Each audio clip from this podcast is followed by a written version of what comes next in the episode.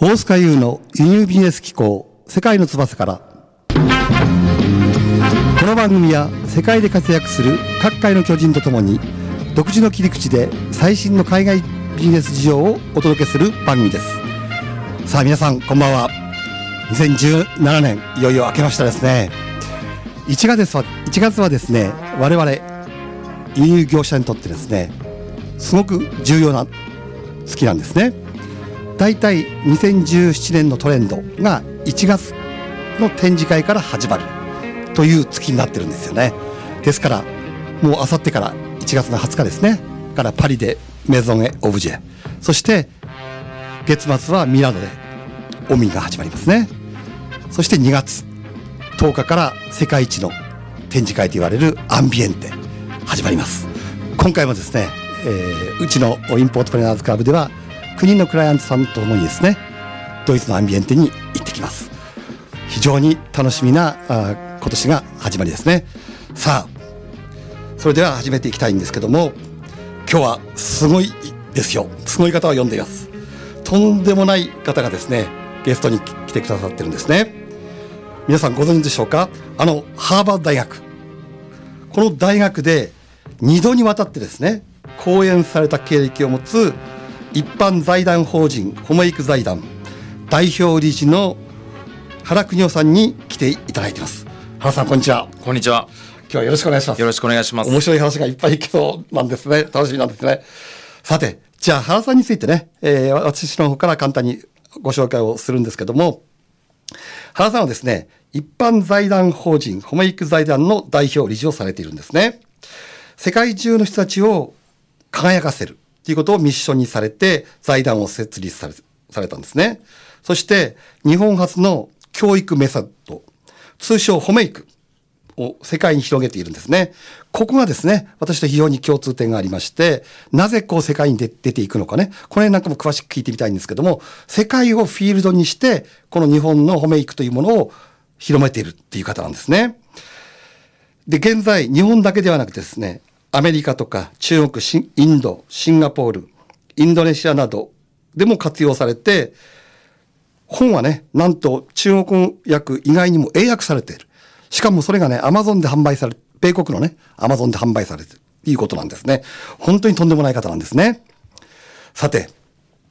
先ほど言いましたように、なぜじゃあ原さんに今日は来ていただいたのかと言いますと、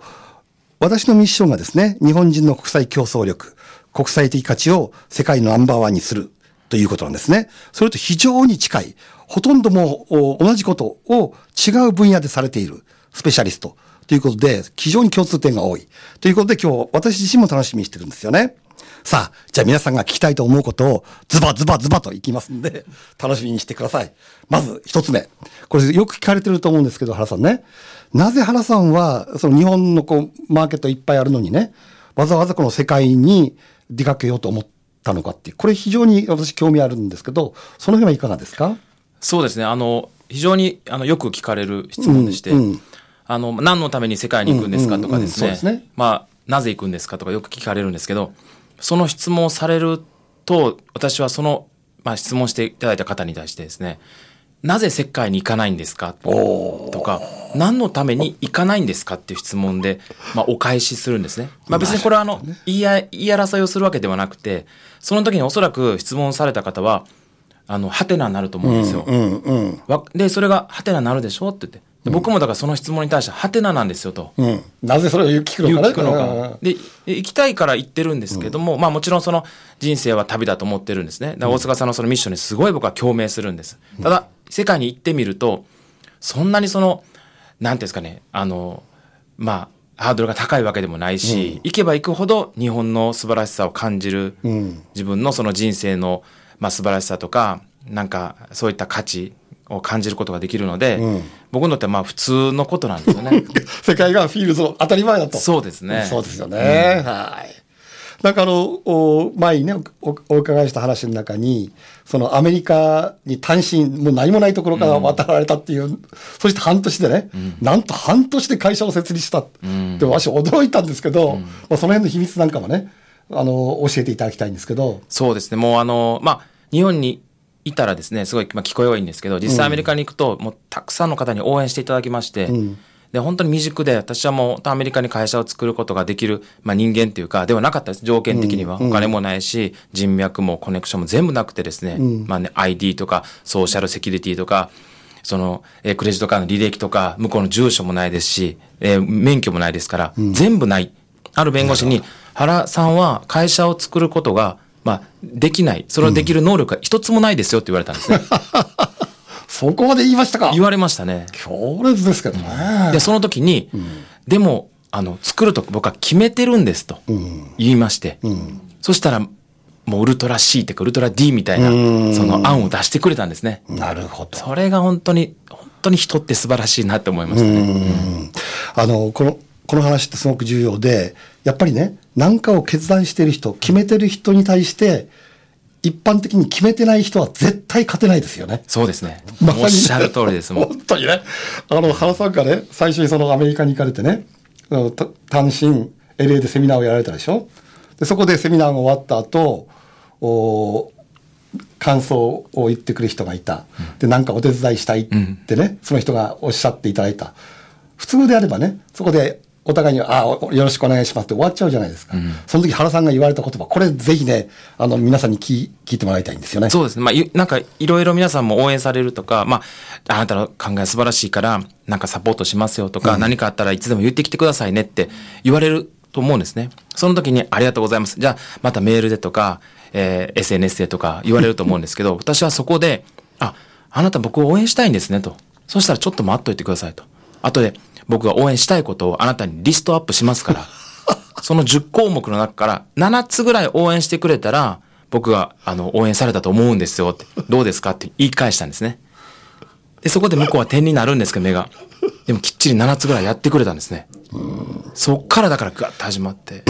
今ではその人がアメリカ代表ですね。うちのそのメイク財団のアメリカ代表になってくれてます。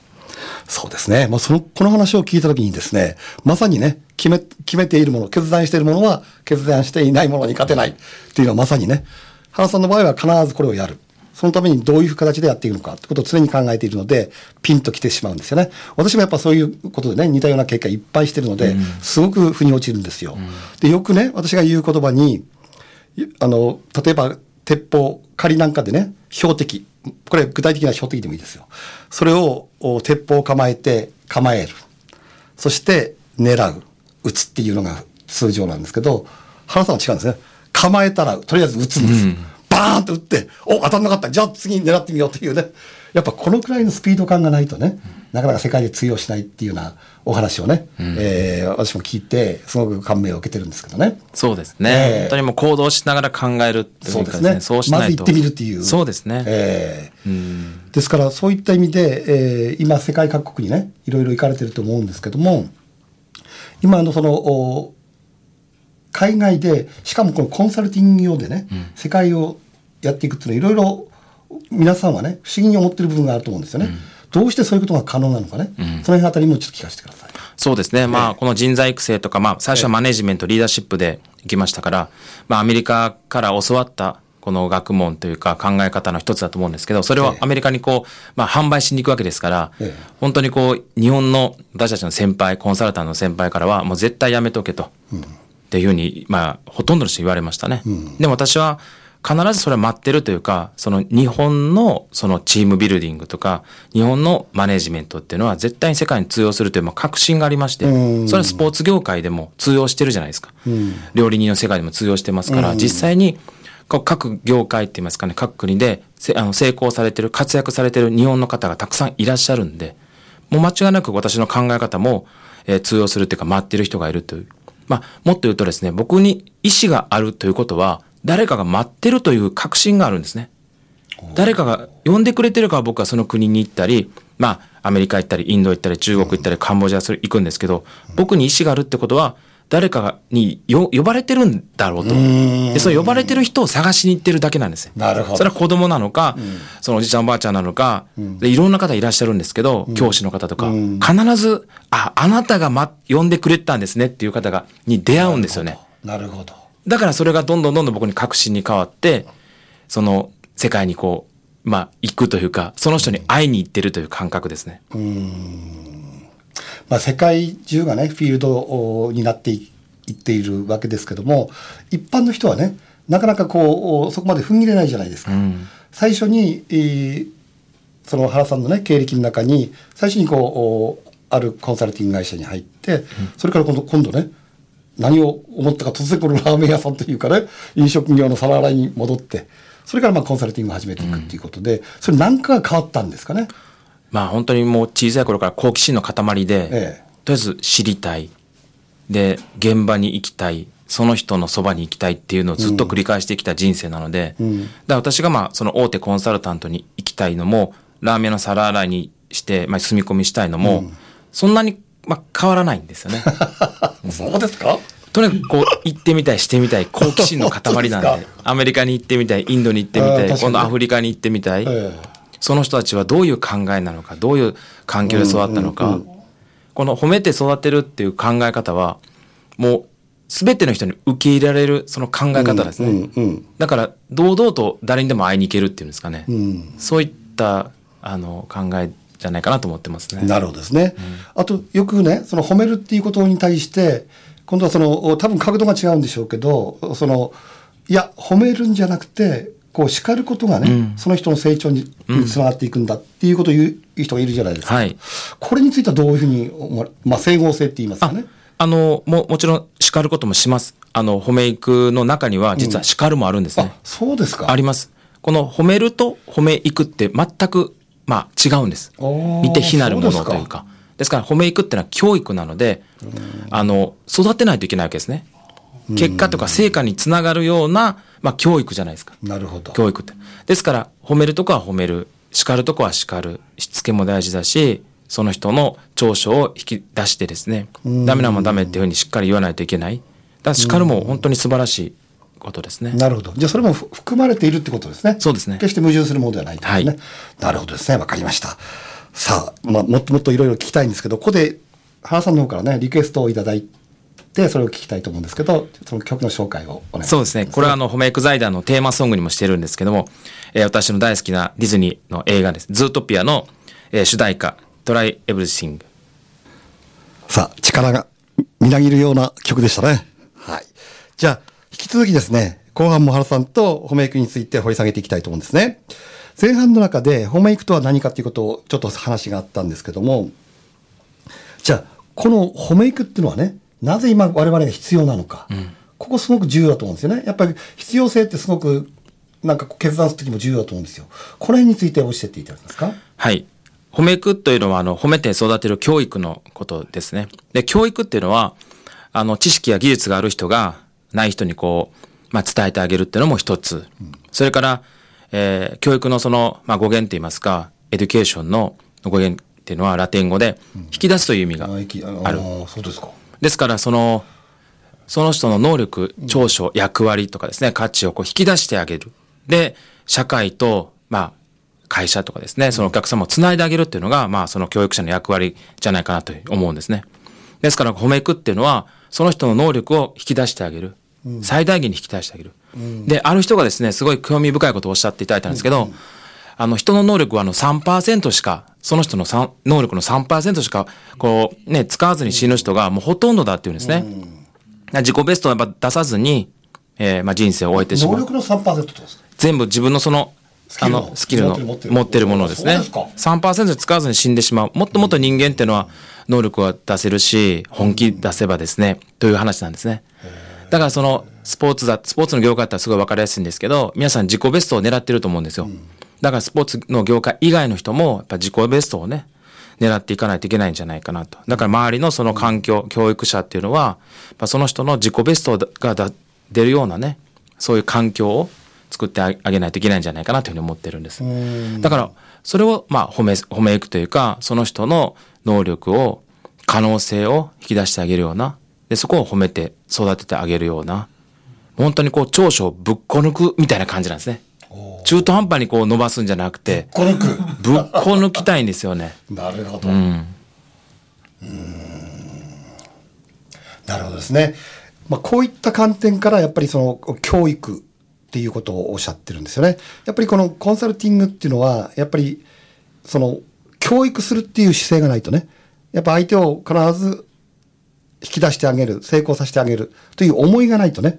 もう単なる仕事ってことになってしまうんですけど、その教育というところにね、やっぱり原さんの特徴があるのかなっていうふうに思うんですね。そういったこの褒め育を今現在、企業様とか、経営者さんに対して、ご指導されているっていうことなんですけども、実際にどういうことをされて、どういう成果が出ているのかっていうことをね、具体的に知りたい方もいると思うんですよね。まあ、具体的な例でもいいですし、こんなことをされてるっていうことでもいいですし。そうですね。今は本当に、まあ、企業でしたら175社の、まあ、クライアントがいまして。175社 ?175 社ですね。で、もう日に日に増えていってます。175ですか。で、まあ、人数で言うと50万人以上ですか。もう日本だけじゃなくて、まあ、中国人ね、中国の方とかいろんな含めて50万人以上、どんどんどんどんやっぱ増えていってます。で、まあ、やってることはまあシンプルですね。その人の、またそのお店の、その企業のですね、まあ、製造業も含めて、その組織の価値、素晴らしい長所を見抜いて、で、それをまあ伸ばしてあげる。で、伸ばしてですね、まあ、企業でしたらそのお客様とつなげないといけないです。その、まあ、自己満足で終わってはいけないですから、まあ、上司が部下を褒めたいことを褒めるんじゃなくて、まあ、お客様に褒められたい、褒めないといけない、褒められないといけないことを、まあ、会社全体で褒めていきましょうという、ものすごいシンプルですね。だから、まあ、ドラッガーが言ってましたけど、その、すべての人にね、対して、その、顧客は誰なんだということに対して、やっぱ顧客から褒められることを、まあ、褒めていこうと。で、これは子育ても実は一緒でして、その人が、その子供がですね、自分の足で立てるように、自立できるように育て上げないといけないわけですね、教育者は。だから、その子が伸びるとかじゃなくて、自分の足できっちり自立して、生活して、夢が実現できるような人生を、こちらで作ってあげないといけないわけですね。そういう、まあ、環境を作る、褒めいく。だから、実は褒められたら、皆さん嬉しいと思うんですけど、この褒めいくをやってる人間の方が成長するんです。やってるとは、教えてるって意味ですか？教えてる方ですね。はい。私とか、まあ、褒めいく財団にはたくさんの、まあ、全国200、まあ、50人ぐらいの仲間がいるんですけど、その人の価値とか、子供さんとかお店とか企業の価値を見つけるわけですね。その見つけてる人の方が、実は成長、させていただいてるというか。なるほど。だからそういう考えを、まあ、大人も環境を作ってる人も、この、ね、に少しまあ変えるというか、そこを加えるとですね、本当に人生がこう豊かになっていくんですね。その175社っていうのを、要するに原さんとその原さんの、まあ、弟子というか、でカバーしてるってことですよね。そうじゃないと難しいですよね。そうですね。もういろんな今仲間がいますから、ね、私たちのその人たちと一緒にやっていってますね。で、今、褒め育についてね、今お話あったんですけど、ここがね、すごく面白いなと思ったところがあってね、どうしてもその褒めるっていう話になると、例えば会社レベルで言うとね、その褒める側が、まあ、上司であったりするとね、その人の個人のその好みやなんかでね、まあ、エコひいき的にね、されるっていうことをイメージして、なんかこう、上に迎合していくことがね、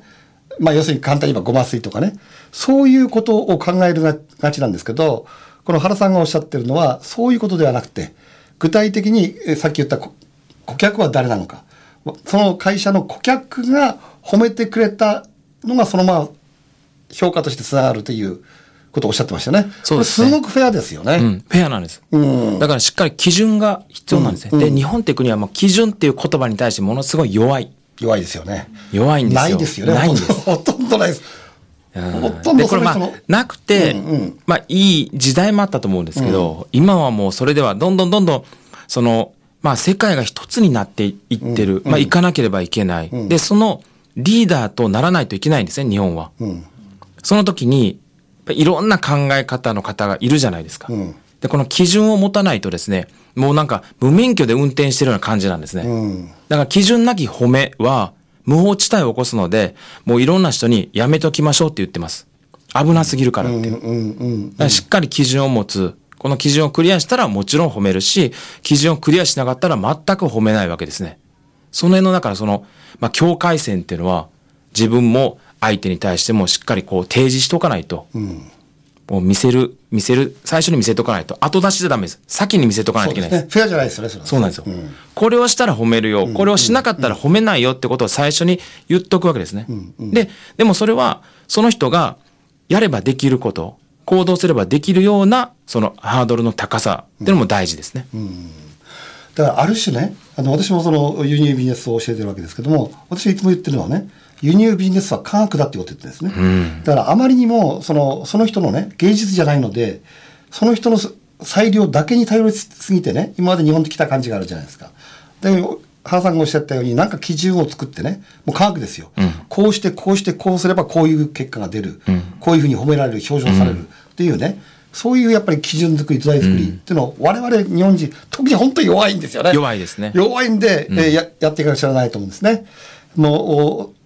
で、原さんね、これ聞いてるリスナーの中で、今こういう話があったけどね、本当に世界にポンと行ってね、できるのかって思ってる人いっぱいいると思うんですよ。そういう人に対してちょっとこう活的にね、バーンって言ってもらいたいんですよね。そうですね。まあ